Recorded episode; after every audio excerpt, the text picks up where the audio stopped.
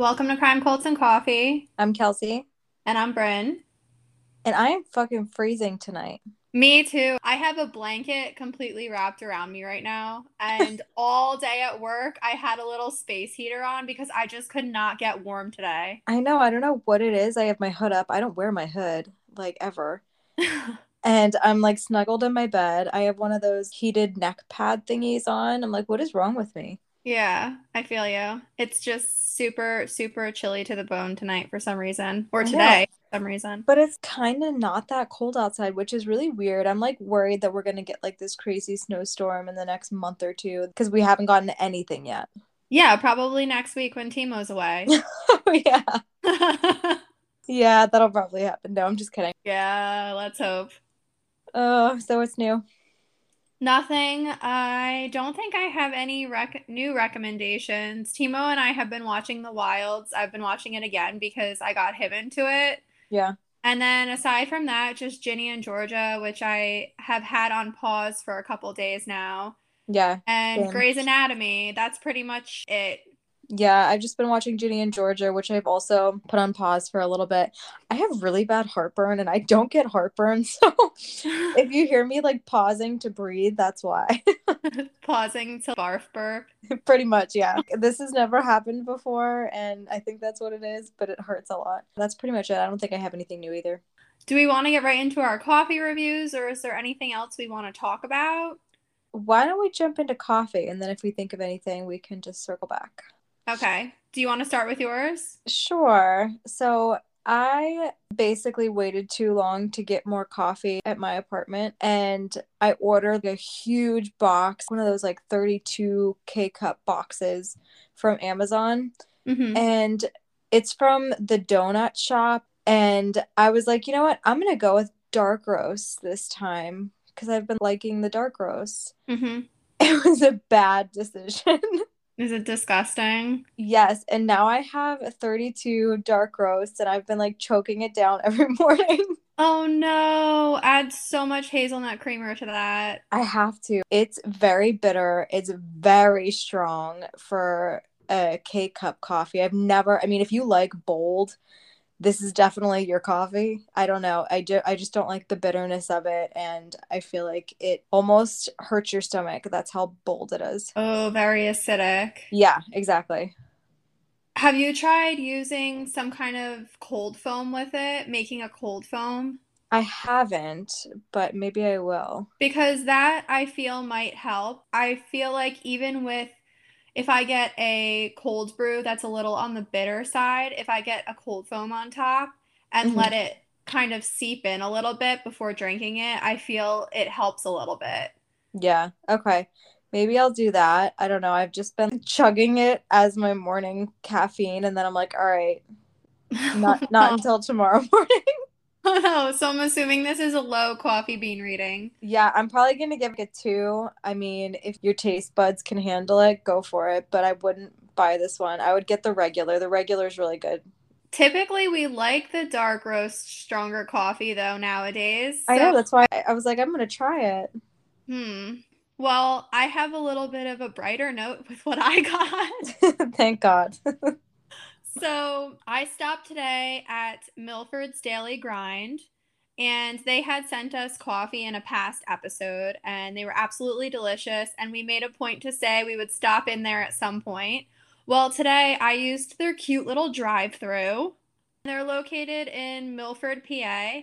And the reason I stopped there, I'm not to lie, is because I saw a picture they posted one day ago on their Instagram and I commented on it and everything because it looked so fucking good. And it is a peanut butter cup frappe. Wow. Yeah. And I was like, I have to stop in there and try this. So I went there today, got one, and it's absolutely delicious. Dude, anything with peanut butter and coffee sold. You don't even need to say it twice. And this one, it's kind of like you taste you taste the peanut butter, but it's not artificial tasting. Yum. Like you taste a hint of that peanut butter, and then there's chocolate syrup swirled into it, and it's so good. And I got it with oat milk, and my only downfall to this, which was probably my fault, I asked for no whipped cream because I don't like whipped cream. Mhm. And I think because I asked for no whipped cream in the picture, they put Reese's peanut butter cups on top of it. oh no. and I you didn't, get, them. any. Oh. and I was so sad, but I didn't want to say anything because the girls working were so nice, and I didn't really notice till I started to pull out of the drive-through. And I was like, "Oh, I probably didn't get that because I didn't get whipped cream. you could have like circled back around and been like, "Hey, I want my peanut butter do you cup." mind if you just put it in a little bowl on the side?" I just love the taste of this. I think that again, it's my fault for being a downside is the frappe of it. It's great, but I'm just not used to drinking frappes anymore. Like I don't usually order those. So I feel like the peanut butter cup as a latte or as an iced coffee, I would have enjoyed a lot more just because of how I drink coffee. You know what I mean? yeah. but I would rate this probably an 8, 8.5. And if it was a iced latte or an iced coffee version, I probably would have rated it 9 or or even a little higher. Oh damn. Yeah, it is good. it is really good. And like you could tell the coffee they put in it cuz there's espresso in it as well. It's Mhm. just good coffee. Yum. Yeah. And for anyone who wants to check them out on Instagram and see the little picture of what I drank, and I will repost their picture of it, their Instagram handle is Milford's Daily Grind. Okay. Cool. Yeah, we'll have to go there sometime together, Kels. I know. I really want to. And they had posted January 4th, and I was really sad because I saw this too little too late. It said last call for the almond roca frappe, and I would have loved that. Yum. Oh my god. Yeah, they have a lot of good flavorings on their menu. Like seasonal things. Cool. I'll have to go. I just want to apologize in advance if you can hear my asshole teenage neighbors upstairs. I swear to God, there's two teenage boys that must share a bedroom that that's right above my bedroom. And at around 5:36 every night, they jump on their video game and they scream Oh my god. in through, through the entire night. You And should go up there and have them sign a permission slip Right? and be like, I give you permission for my voice to be on the background of a podcast. Yeah, for real. And they're pounding feet because they're jumping off of things. I last night was so mad that I yeah, I screamed, "Shut the fuck up!" oh my god. and they stopped. Oh my god. I'm like, "Oh my god, did they actually hear me?" They're literally tap dancing. I don't know what the fuck they're doing up there right now.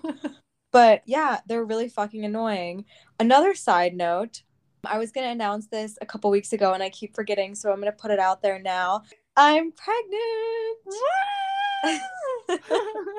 and I wanted to say it because my husband Carson was like, "You know what? They're going to get payback whenever we have a screaming newborn below them." So he's like, "Don't complain right now cuz then they'll complain about our baby." oh my god. Yeah, I'm super excited. I've known for a little while now, and it's time to tell the Crime Cult and Coffee fam. Congratulations, Kels. And I'm so excited to add to my resume of aunt. I know, I know. You're you're gonna be the best aunt, along with my sisters and sister-in-law Sarah. I'm just super excited about it, Very excited for you and Carson. and that's why I have heartburn. Full circle. For real, I've never had heartburn in my entire life. Maybe the little babe has lots of hair already. I said that to Carson. He goes, "What the fuck is that supposed to mean?" I was, I was like, "It's like a thing that people say," and he was like, "I've never heard of that." well, Yeah. also coming full circle, I just had a random thought. Remember when you and Carson were living in Pittsburgh and you used to hear that lady underneath you screaming? yes, That's probably what those kids are hearing now, and they're like, listen to the crazy lady underneath us. talking to herself in her bedroom. Screaming, shut the fuck up. Shut the fuck up. They were they did too. They like stopped and they stopped moving. They were probably like, "What the fuck was that?" oh my god. Blame it on the hormones. right? I know you can't yell at a pregnant lady. So, shall we get into today's episode? Let's do it. So, grab your coffee and have a morning with us. Surprise! We're doing another haunted places episode. We haven't done one in a while. Yeah, since October. Yeah, I feel like it was not that long until you mentioned it, and I was like, holy shit. That's what we're doing. And as always, I research too, Bryn researches too, and we don't know about each other's until we talk about it right now. I'm going to say I did peek at yours just to be sure that we didn't have the same ones. Yeah. And of course, we are on the same fucking page. Why? Because my first case is in Ireland. Oh my god. So is yours. I was like, I skimmed through yours and I was like, holy shit. Why does this happen? I don't know, but it really freaks me out. what the fuck? I'm actually freaked out right now because that's when I found this one, I was like, oh my God, this is interesting. Have never covered something in Ireland before. Same. And I was like, I'm going to expand my search out of the United States. Do you want to start? Yeah, I can start. Okay. So, my first one is it has a bunch of different names. So, I'm going to kind of mention all of them throughout the case. But it's most well known as the Montpelier Hill and Killakee Steward's house. I really hope I'm saying that right. It took me about 25 minutes to find a video of one man quickly saying the names, and that's the only thing I could find. Okay. And a little bit of background like I said, it's located in Dublin, Ireland. And the first one I'm going to be talking about is the Montpelier Hill, and that's basically what this case is about. And the other one comes into play later. So it's an old building that was believed to be one of the first Freemason lodges in Ireland. That's just kind of like a little side note. Interesting. Yeah. It is a hunting lodge that was built around 1725 by William Conolly. And he was the Speaker of the Irish House of Commons at the time. Locally, the building and the hill it stands on are known as the Brass Castle. Before the building was constructed, there was a cairn on top of the hill. And you might be wondering what the hell's a cairn? Because I did too. I know what it is. Do you really? Yeah. Of course you do. well, for everyone else, it's a man made pile of stones that typically is made for a purpose, like to locate a grave. Is that what you thought it was? yeah. Okay, good.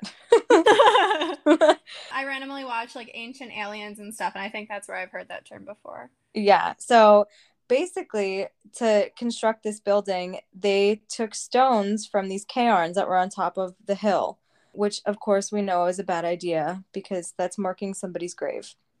Allegedly, stones were taken, like I'd mentioned, from the cairn to construct the lodge. And shortly after it was built, wind from, they said, like a really big storm blew off the roof of the building. And people attributed that to the devil's work, saying it was punishment for interfering with the cairns. Ooh, Yeah. that's scary. Yeah.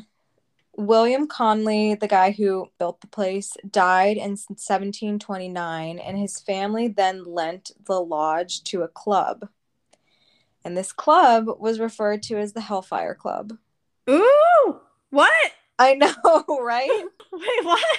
You're thinking of Stranger Things, right? Yeah. There's no association. I looked it up. I was like, there's that's gotta be where they got the inspiration from. But basically, Hellfire clubs as a whole originated in Ireland and they were just clubs for like elite people. Okay. So I don't know why Stranger Things used it. I didn't dive into that too much, but it's not, there's no relation. Oh man.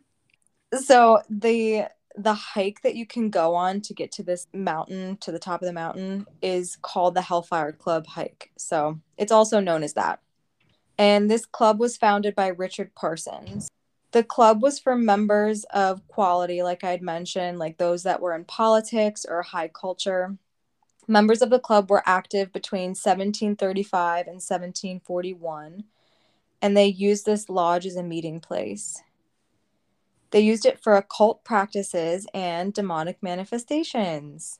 Wow, just build upon this belief of the devil being involved. Oh, yeah, it gets worse. Oh no. So, really, immoral acts were committed here, like sacrifices, murders, orgies, etc. The motto of the club was, quote, do what thou wilt. So like do whatever the fuck you want. Mm. The lodge was damaged by a fire and they were forced to meet elsewhere. I'll talk a little bit more about this fire later. This is where it kind of switches over from the Hellfire Club and it changes locations from the lodge to a different building. But before I get into that, I'm going to talk about one of the stories. So, one night, a visitor entered the doors, and this is like one of the most famous stories of this lodge. And this is when it was the Hellfire Club, and basically someone dropped something on the ground. They think it was like maybe a playing card because they usually played cards. Mhm. And when he bent down to pick it up, he looked under the table and saw that this stranger had hooves instead of feet. And then apparently this stranger disappeared into flames. So they all said that this was like the devil visiting. Krampus. Yes, Krampus. exactly. and they were playing cards like Dungeons and Dragons from Stranger Things. yeah, so basically it's all the same thing. I wonder if the Duffer Brothers used this as inspo. I was wondering, like, I looked into it and it said there was n- no relation. I mean, I, like I said, I didn't dig too far, but it didn't say there was like relation to it.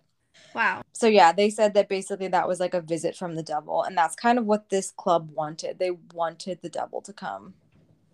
One night at the club during a black mass and sacrifice, the lodge had caught on fire and several members were killed. And that's basically why they had to relocate. Wow.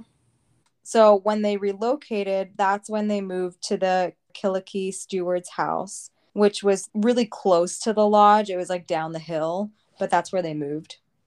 And at this point, the activities of the club kind of died down until 1771 when Thomas or Buck Whaley revamped the group. The new name of the group was, quote, the Holy Fathers, and this went on for another 30 years during this club the there was said to be murders eating of a local farmer's daughter Oh my god. just like horrible things the opposite of holy fathers Yeah. Why yeah, why would they name it the Holy Fathers unless they literally just believe that of themselves even though they were doing horrific things? i think it was they literally believed that because they were like this elite group of men so they said Uh the club ended when Whaley died in 1800. So that's kind of the background of everything and why this place would be so haunted because it was just a shit show back then. On to the hauntings. lots of dark energy. Yeah, exactly. Both locations are said to be haunted. And there's a black cat with burning red eyes that is said to haunt the steward's house. So this story goes that the a priest at some point exorcised the cat during a sacrifice and now it stays in the area and is super restless. So lots of people have said that they have seen this cat. Another story and like these these stories of course there's going to be different variations cuz they're legends, but another story says that a member poured whiskey on this black cat and then set it on fire until it died and that's why No. the area is haunted. No. I know. I hope that one's not true. But I mean, I hope neither of them are true. Oh my god. Yeah. In the 1960s, workers were renovating a nearby location and they said they started seeing the demonic black cat. One man said that at one point, the locked door that he was like working near swung open, and then there was all of a sudden this black cat with red eyes staring at him. Oh my gosh. The Yule cat. Yeah, exactly. so many things. Basically, this cat became like a big thing, and a portrait was done of the cat, and it was hung above the dining room table in the steward's house for years. And I'll post a picture of this cat. It's kind of cute, it doesn't really look demonic. There have also been sightings of a Native American and two nuns known as Blessed Margaret and Holy Mary seen at the lodge they're thought to be part of like the black masses that happened in Montpelier Hill. In 1971, a plumber working on the steward's house dug up a skeleton that was really small. And it appeared to be that it was from a little person that was sacrificed years ago by the members. Oh my gosh, that is horrifying. I know. Like, no fucking wonder this place is haunted. They were horrible people. Yeah, wow. And Yeah. doing not only atrocious things, but the darkness and the demonic nature surrounding it is like amplifying everything that they're just they're doing physically. Yeah. They literally said that they were trying to build a place of worship for the devil to come. In the 1990s, the Steward's House was a restaurant for a short time, but then it closed in 2001. Thank God. I would not want to go there. No. Steward's House is now a private residence, but Montpelier Lodge is uninhabited and can be visited. Like I had mentioned, you can take like a hike up to the top of this mountain to see the the uninhabited lodge, and it's really fucking creepy. You should look at it online. I'll post pictures. Ew. Yeah.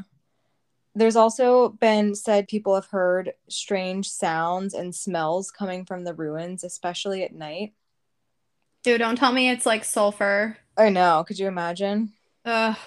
And then just a little quick side note, a bunch of people in 2006 gathered there on 6 6 2006 to await the coming of the devil. And that's just kind of, I think, just circling it back to like the history. People were just like, this is a meeting place. The devil was here at one point, according to the legends.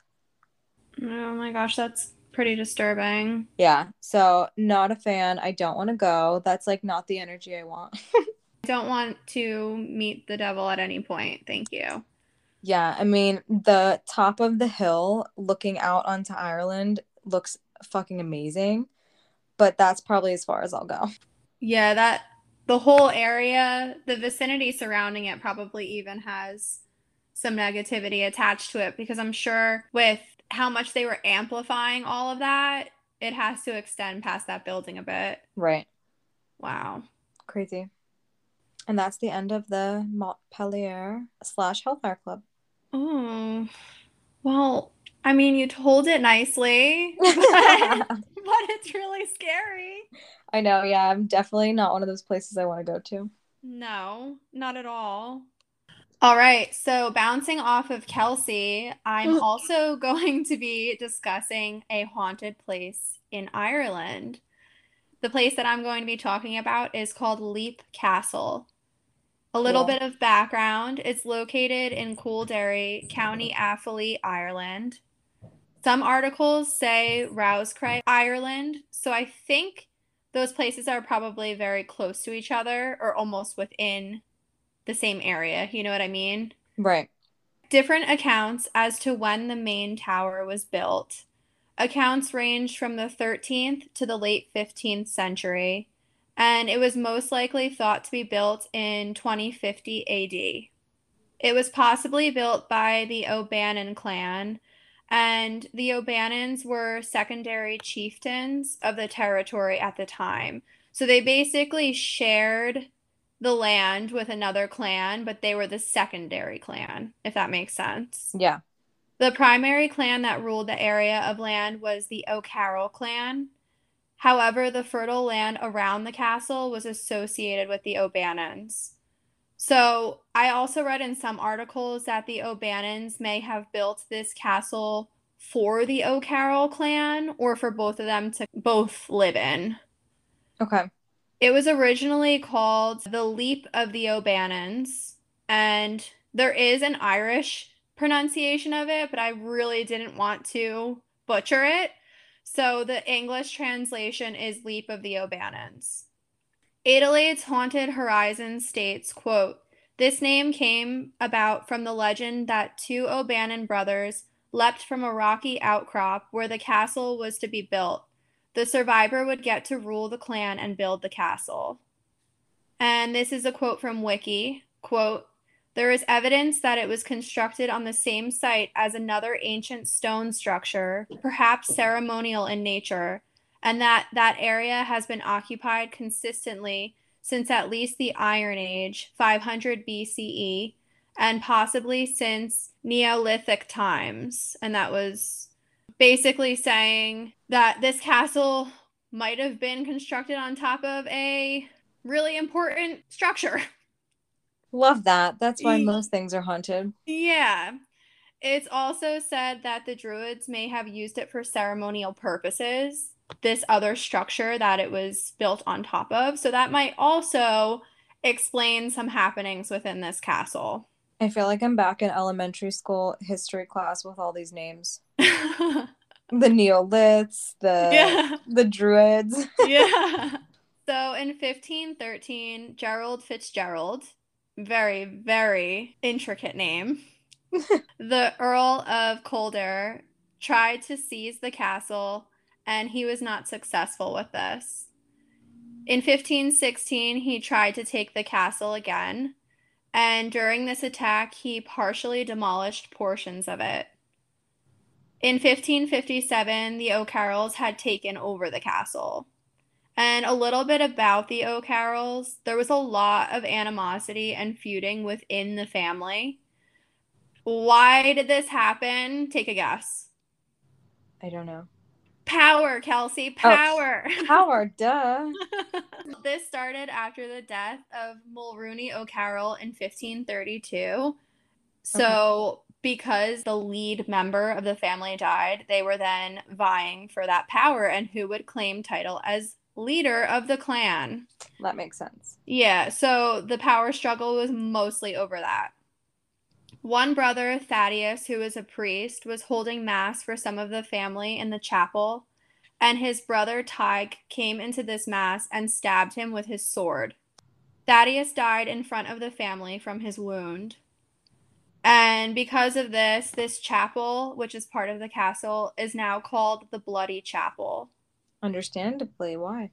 And Tige, who was the one who murdered his brother, was killed at some point by his cousin Cahir or Charles Carroll. So he eventually passed as well from a member of his family. There were also a lot of other evil acts acted on by the O'Carrolls. They were not very nice people, if history stands true with these people. One story mentioned the McMahon family being invited for a feast to celebrate the defeat of a mutual enemy. So they were having them over to celebrate together and come together as equal winners of this feud. And during this feast, the McMahons were poisoned by the O'Carrolls. What's the point of that? They were your ally. Exactly. And the same thing happened to some of the O'Neill clan. In 1659, through marriage, the castle had passed to the hands of the Darby family.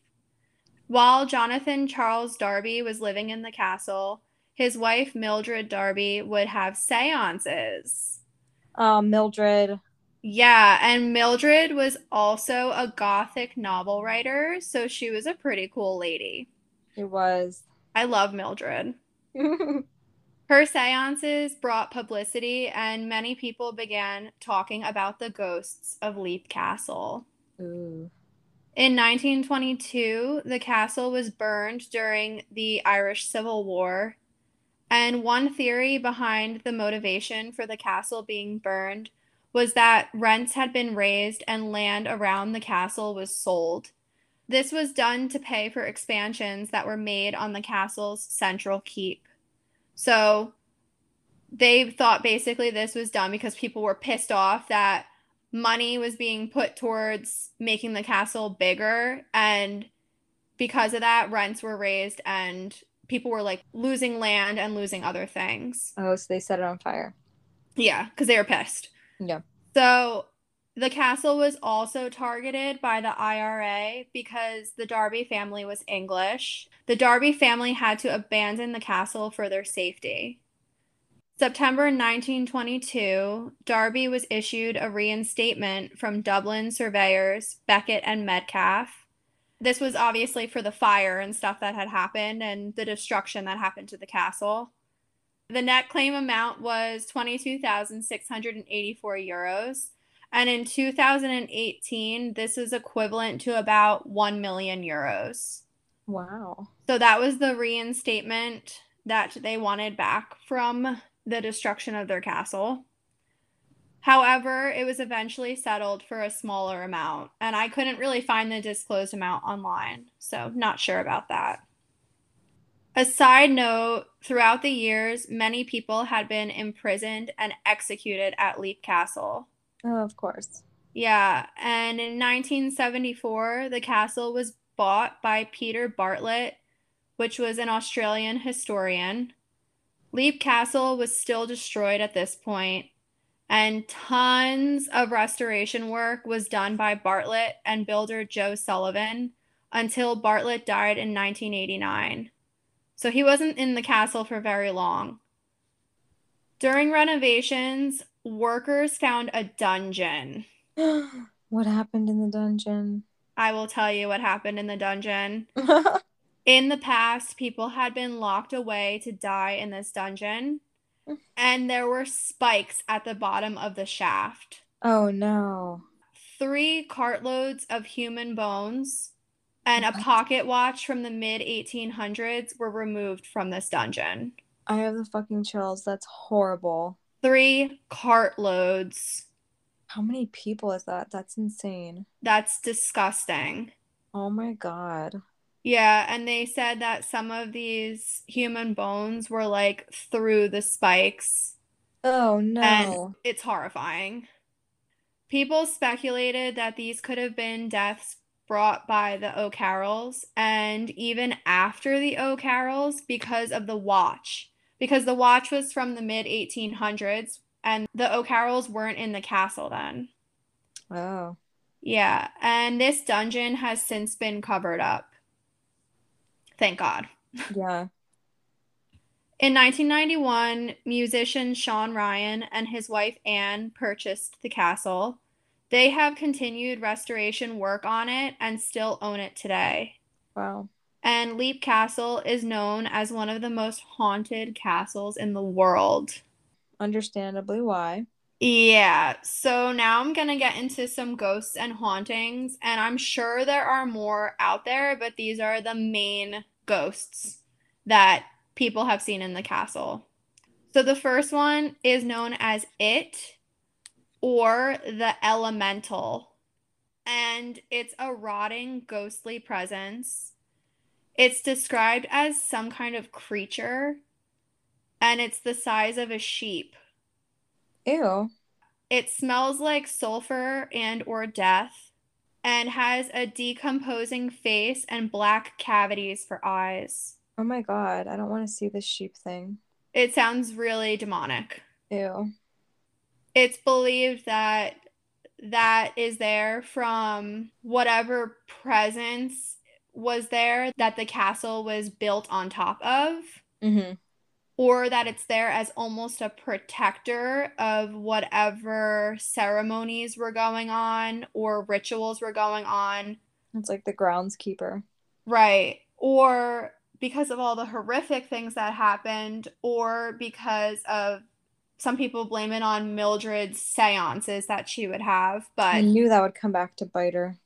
As it would back then. But I feel like there's just a lot of theories going around with where this thing came from. Yeah. It's just not it's not human, whatever it is. Or it wasn't human, I should say. So then another ghost that's there is known as the Red Lady. And it's a ghost with a dagger in her hand. Sometimes she's seen raising it as if preparing to stab someone. Many mm. people have seen her, and the Red Lady is said to be the ghost of a woman who was captured and raped by the O'Carrolls. Oh my god. And the story gets more horrifying. The story behind the Red Lady says that she got pregnant through this rape and that the O'Carrolls killed the baby and she then killed herself. No.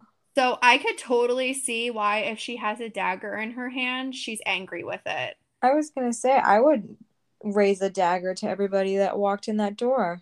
Right. And who knows if this is like residual energy of hers and she's specifically wanting to do this towards the O'Carrolls. Ugh. Again, they were just, they seemed like not nice people if what was said about them is 100% accurate.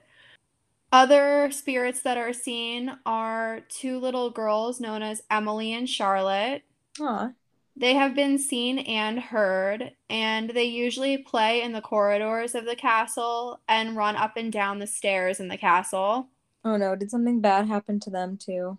One of them, Oh. yeah. Emily has been seen falling from the battlements.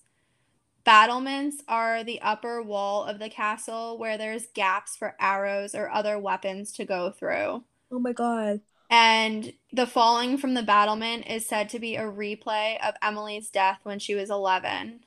That's horrible. Yeah, and when people have seen her spirit, if she's seen falling, she disappears before hitting the ground.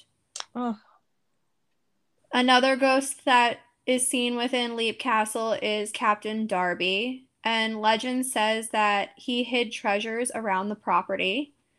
And he was driven insane and forgot where he hid the treasures while he was still alive.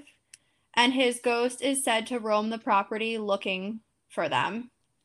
hey, we gotta find him and let it tell him to let us know where his treasures are. I know. Maybe we should visit Leap Castle with Laura and be like, talk to Captain Darby. Right, like Captain Darby is the guy you need because he hid a lot of treasure. Then we go and it's like a handkerchief. Yeah, but the only problem is, is he forgot where they are.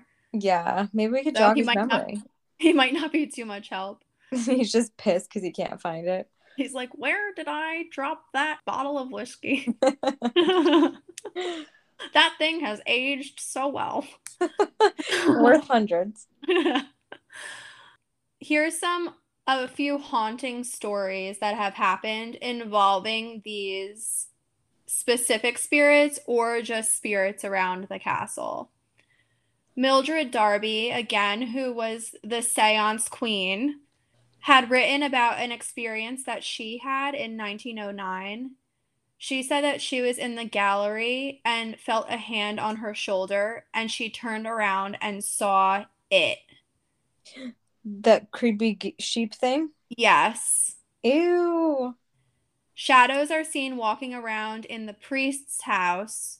The priest's house has been vacant since 1922, and a quote unquote burly man has also been seen pushing a heavy barrel up the stairs of the priest's house. And with people who have seen him, they said he got to the top and the barrel rolled down, and then the man and the barrel completely disappeared. Oh my god, maybe it like crushed him or something. I feel like it's residual. Yeah. Like I feel like this is something that happened that's just replaying for some reason. Right, that's what I mean. Like maybe when he was alive, it like crushed him and he died. I hope not. I know. So then there's the Muckle Hole Room, also known as the Murder Hole Room. And in this room, there's a blood stain on the floor, and it's said to be from a man stabbed to death by his brother. Oh my god, how is that still there? Yeah, I don't, I don't know. Maybe it's like red paint and they just reapply. they were like, yeah, they they touch it up every year. yeah. They're like, look, this is still here.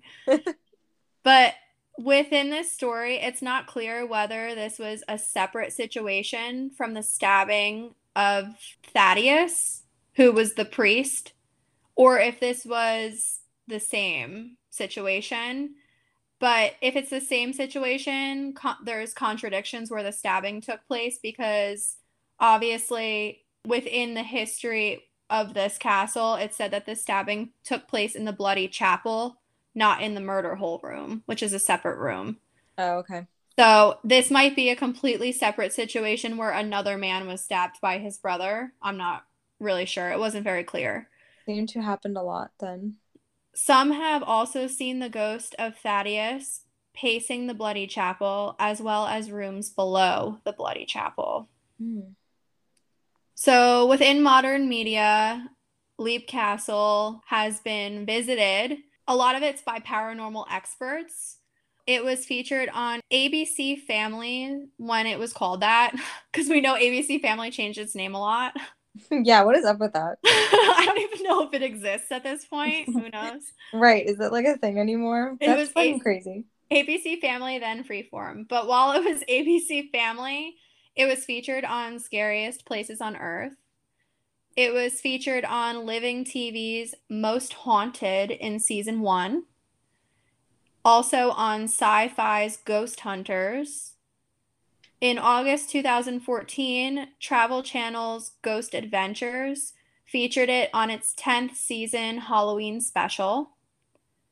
There was a paranormal investigation of the castle on the YouTube channel Sam and Colby. And then it was also featured in books Castle Ghosts of Ireland by Robert Hardy in 1996. And then it was on the cover of The Riders by Tim Winton. Hmm.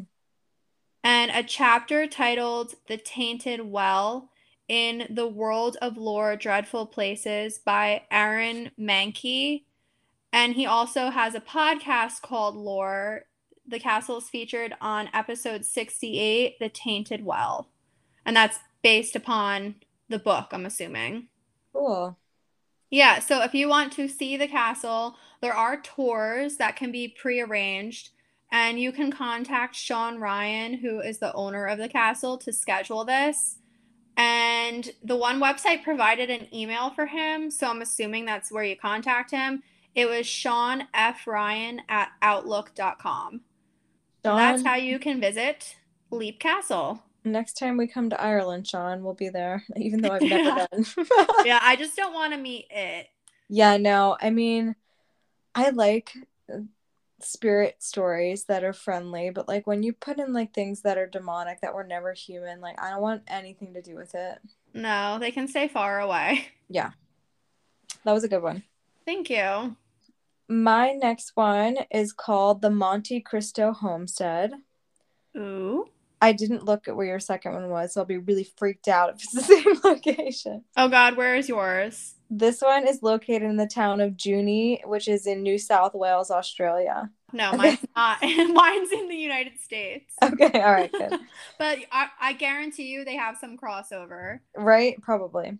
So, this homestead was built by Christopher William Crowley in 1885, and it was originally built as a hotel when the railway opened in that town.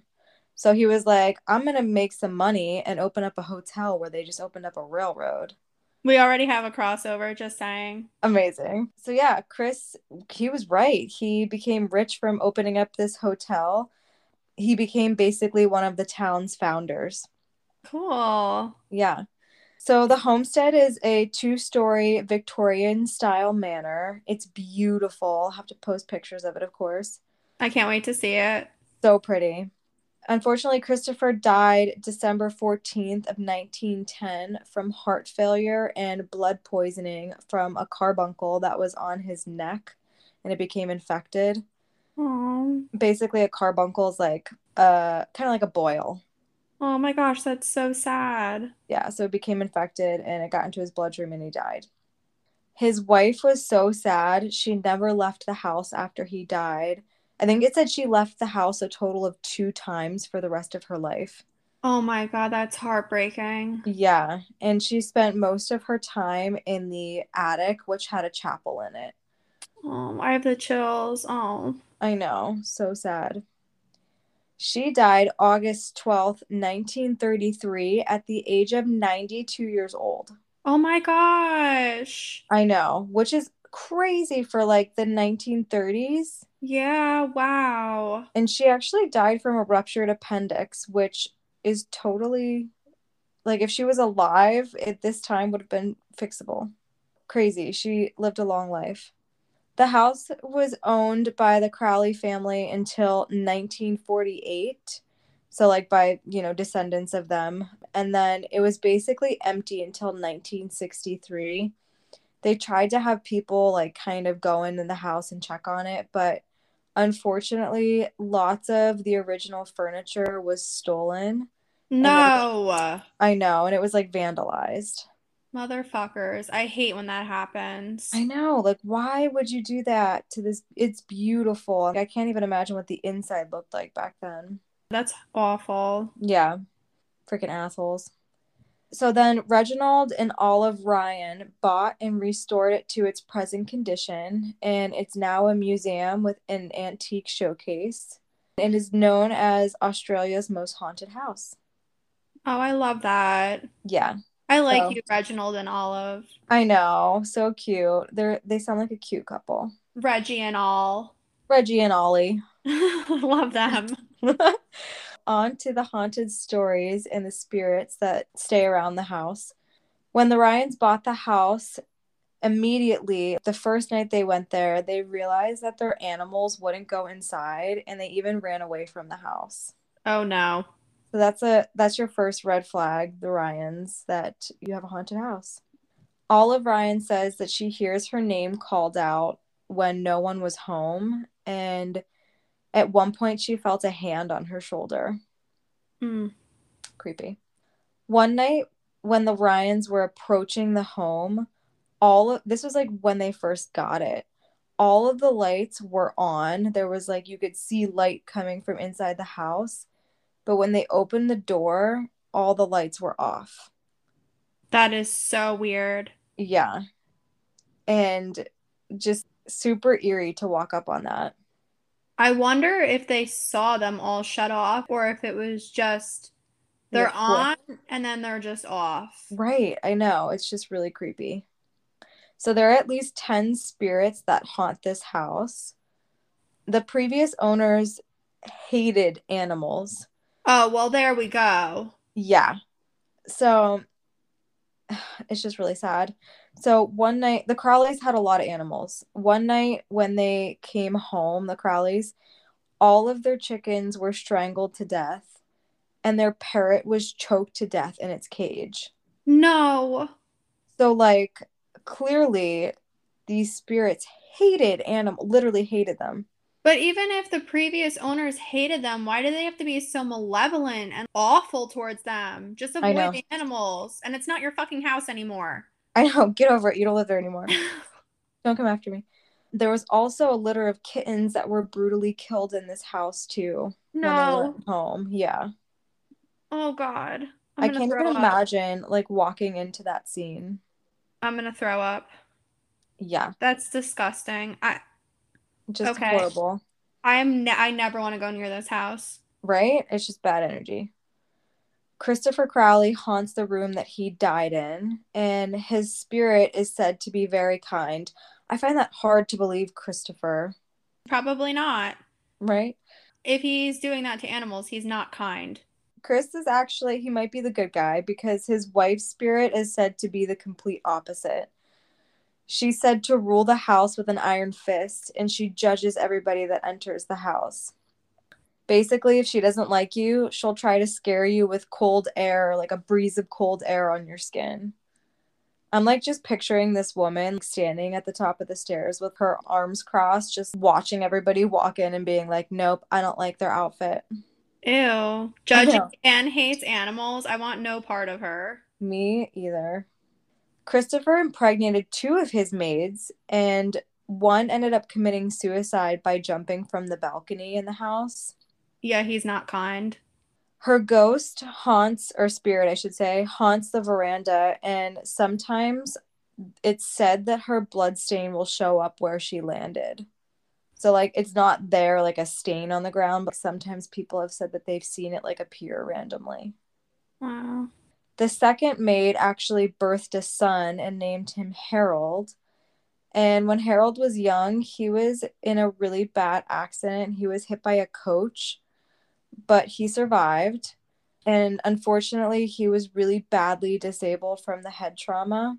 So he was kind of mentally disabled from this. Poor kid. Yeah, so he survived, but that's what happened. So this is the worst fucking part. They kept him on chains in the coach room. Like they kept him chained up. Oh my God, these people are absolutely horrific. Horrible. What disgusting human beings. Like they didn't know what to do with him, so they fucking chained him up in the coach room. Oh my God, that poor child. Oh my God. He would scream throughout the day, and children that lived nearby called him a monster when they passed by. Oh.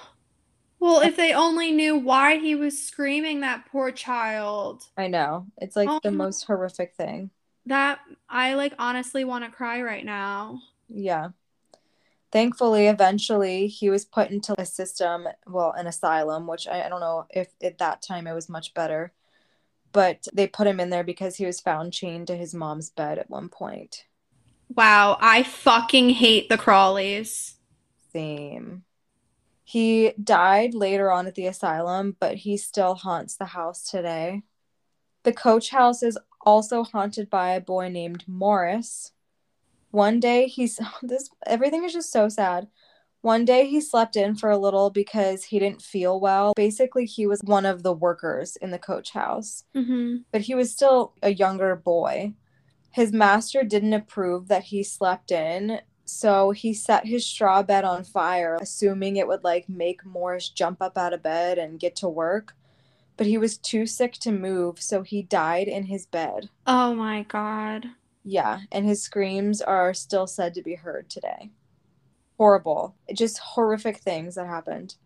And why would you set someone's bed on fire to try to wake them up? You sadistic fuck. Right. Why don't you just like pour some water on him or something? Or shake him and say, Are you okay? Right. Oh my god, I feel so sorry for these children. Horrible. Crowley's granddaughter Ethel died in 1917 as an infant when a nursemaid that was taking care of her dropped her on the stairs. She claims that she was pushed by an unseen force, but no one at the time believed her. And children today that visit the museum get super upset and distraught when they go near the stairs. Oh my gosh, I just got complete chills. Yeah. Some people say they feel they're being pushed, and some say they feel uh, an ice cold little hand in theirs when they go up the stairs. Oh my god. Like this little infant's hand trying to hold your hand. Or babies. I know. Lights are said to go on and off. Guests have nausea and overwhelming sadness during the tours, of course. That says a lot on its own about the energy in that house. Yeah. Whispers and mists are felt and heard throughout the house. Orbs are seen literally everywhere. And if this sounds like something you want to see, it's open for people to visit through tours Monday through Friday, 10 a.m. to 4 p.m., and Saturdays at 6 p.m.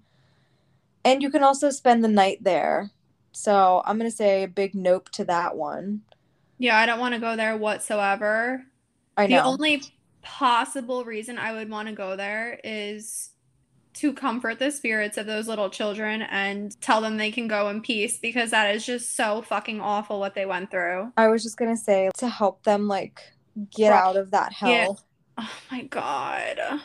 horrible. Just the whole thing is so sad.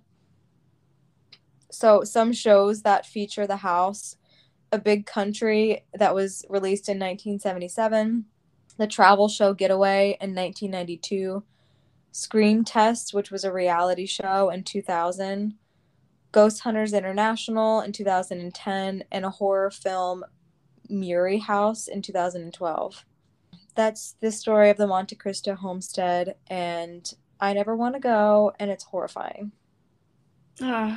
It's just crazy how like your first one and this one had such dark energy surrounding it. Right. But the first one is more so demonic presence or entity. And this one is literally the people who lived there previously were fucking demonic. yeah, and the children that lived there were tortured. Oh my God. Just so much sadness in one house. For real though, that is awful. And no wonder it holds the energy it does. Right. Wow. I wish that place could be cleansed somehow because I'm sure it's a beautiful property and just a beautiful home itself, but what was tied to it, absolutely awful. I know. I wish those little spirits didn't have to hang out there anymore and they could just move on. Oh, God. So, the last haunted place that I will be covering is called Dock Street Theater.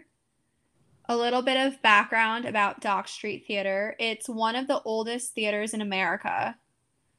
February 12th, 1736, the original Dock Street Theater opened, and the opening performance was of the play The Recruiting Officer. This was the first building in America built to be used solely for theatrical performances, Hmm. which is a pretty cool fact. Flora also took place at the theater, which was the first opera performed in America. It's located in Charleston, South Carolina, in the historic French Quarter neighborhood in downtown Charleston. And it was on the corner of Church Street and Dock Street, now known as Queen Street. So in 1740, the original Dock Street Theater was destroyed by a fire, which is awful because it was only around for four years before right. it was destroyed. And this was believed to be by the Great Fire of 1740, but it's not 100% known if that fire actually caused it. The Great Fire of 1740 was a fire that destroyed a multitude of buildings in Charleston's French Quarter. The structure of the current Dock Street Theater was then built on the site as the Planters Hotel in 1809. So, this is where I said we had a little crossover because this was first built as a hotel. Weird. Charleston's famous Planters Punch originated here so, for those who don't know what Planters Punch is, because I sure didn't, but apparently it's famous. What is it? It is Jamaican rum, fresh lime juice, and sugarcane juice. Hmm. Yeah. After the Civil War, the hotel was in disrepair. And a little fact that I'm going to insert here there were some quote unquote famous or just well known people that either worked or performed or stayed at the Planters Hotel. And one of these people was actor Junius Brutus Booth. He did some performances within the hotel when it was the Planters Hotel, not when it became the theater. But this actor, Junius Brutus Booth, was John Wilkes Booth's father. Oh my gosh.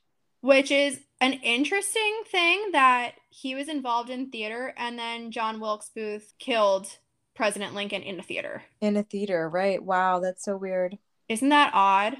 Yeah, that's really I weird. almost wonder if some of that roots back to his childhood and being surrounded by the theater. Right. In a weird way. I don't know much about John Wilkes Booth, but I was like, that is fucking weird. So in 1935, at the height of the Great Depression, the hotel was converted into a theater with help from the Works Progress Administration. It was a $350,000 in 1935 money renovation. Wow. And remember, that was during the Great Depression. So basically, the Works Progress Administration decided to convert this into a theater and revitalize this in order to provide people with work and then give people jobs once the theater opened. So it was kind of a give some, give back type of thing. Wow. November 26, 1937, Dock Street Theater's second grand opening happened. And in 1973, it was put on the National Register of Historic Places. March 18th, 2010, the theater had a third grand opening after a three year renovation by the city of Charleston. So around 2007, it had closed for a period of time as well in order to be renovated. And this was a $19 million renovation. Jesus. Yeah. And they basically made it like, did all the 21st century renovations needed for it, like the sound system and whatnot, and lights and all that. So, this theater is now owned and managed by the city of Charleston. And this is a quote from Wiki. Quote, Charleston Stage, which became the resident professional theater at the Dock Street Theater in 1978, produces over 120 performances each season and plays to more than 40,000 patrons annually. Oh In addition, more than 15,000 South Carolina students enjoy special school day performances offered by Charleston Stage each year at the historic Dock Street Theater. Wow. Yeah, so they do a lot of performances there and they give a lot back to the community, I feel. Very cool. So, I'm not just talking about the history of this place, it is haunted. and this one is a little shorter than the last one, but I'll tell you what I could find. So, some of the hauntings include guests seeing spirits walking around, shadows in the rafters, and apparitions appearing on stage. People have also said that they have seen the ghost of Junius Booth, and who knows if it's actually him or another actor of the past, but some people think it's him. The only weird thing about that is unless he's just going back or if it's like again residual energy with him repeating a good point in his life or whatnot. He did not pass anywhere near or in the theater. And he had some bad history connected to the theater. So I don't know why he would really want to go back there.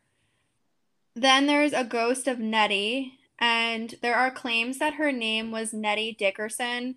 Others say that locals gave her the name Nettie. So there's kind of contradiction there. Hmm. She's the most frequently seen ghost at the theater. And if she is this Nettie Dickerson, this is the story behind her. So she lived in Charleston during the 1800s, and it's believed she arrived to the city of Charleston from the country in the early 1840s. She was 25 years old. She originally took a job as a clerk at St. Philip's Episcopal Church However, she felt she did not belong due to societal standards of the time and left her job, despite the priest of the church begging her to stay.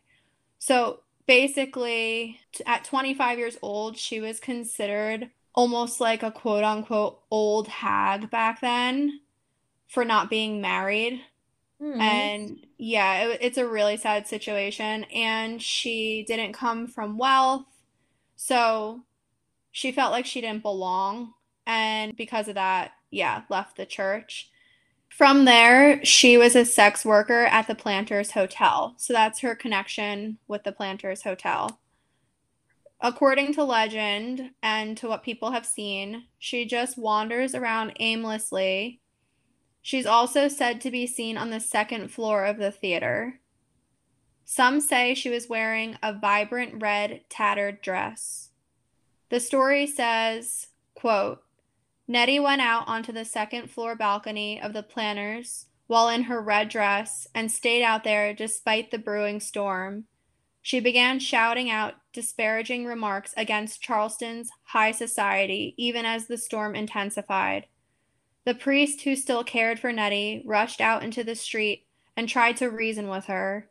It is said that she then hollered down to him, You can't save me and as fate would have it, a bolt of lightning struck Nettie dead.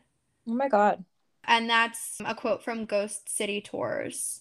So that is why people say her spirit still walks around this hotel and why she's in a red tattered dress.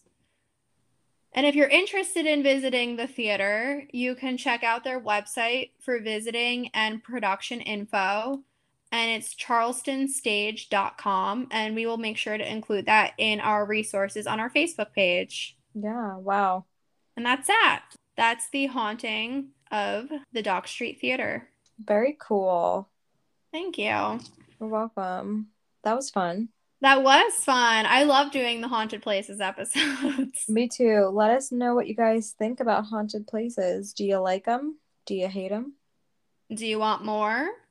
Plus, give us some suggestions regarding haunted places. I don't think we really have ever gotten those, except for it's funny because we got two suggestions for haunted places after we had already covered them and the people didn't realize we covered them. Oh, yeah.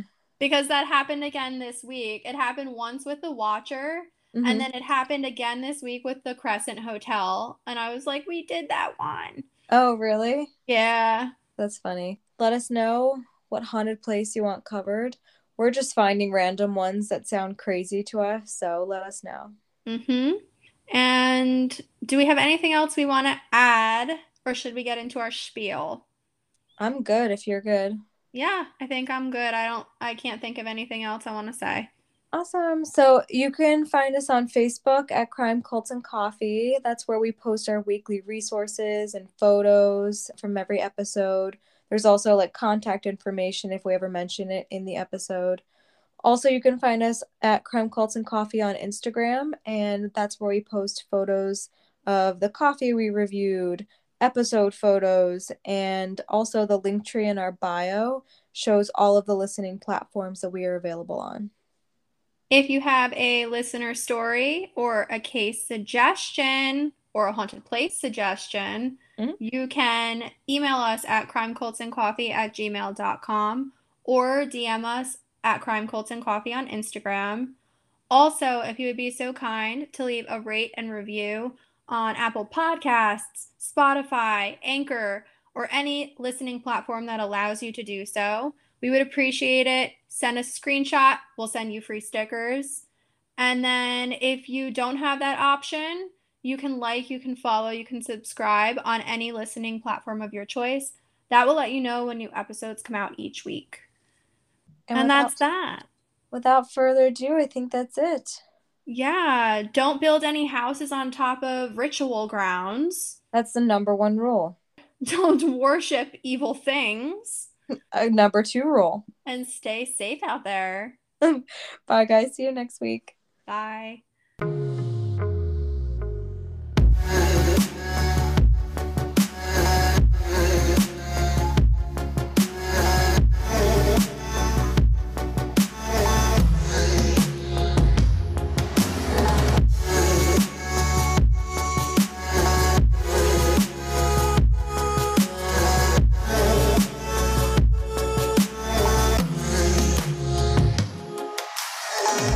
Information regarding this case and our resources, follow us at Crime Cults and Coffee on Instagram and Facebook.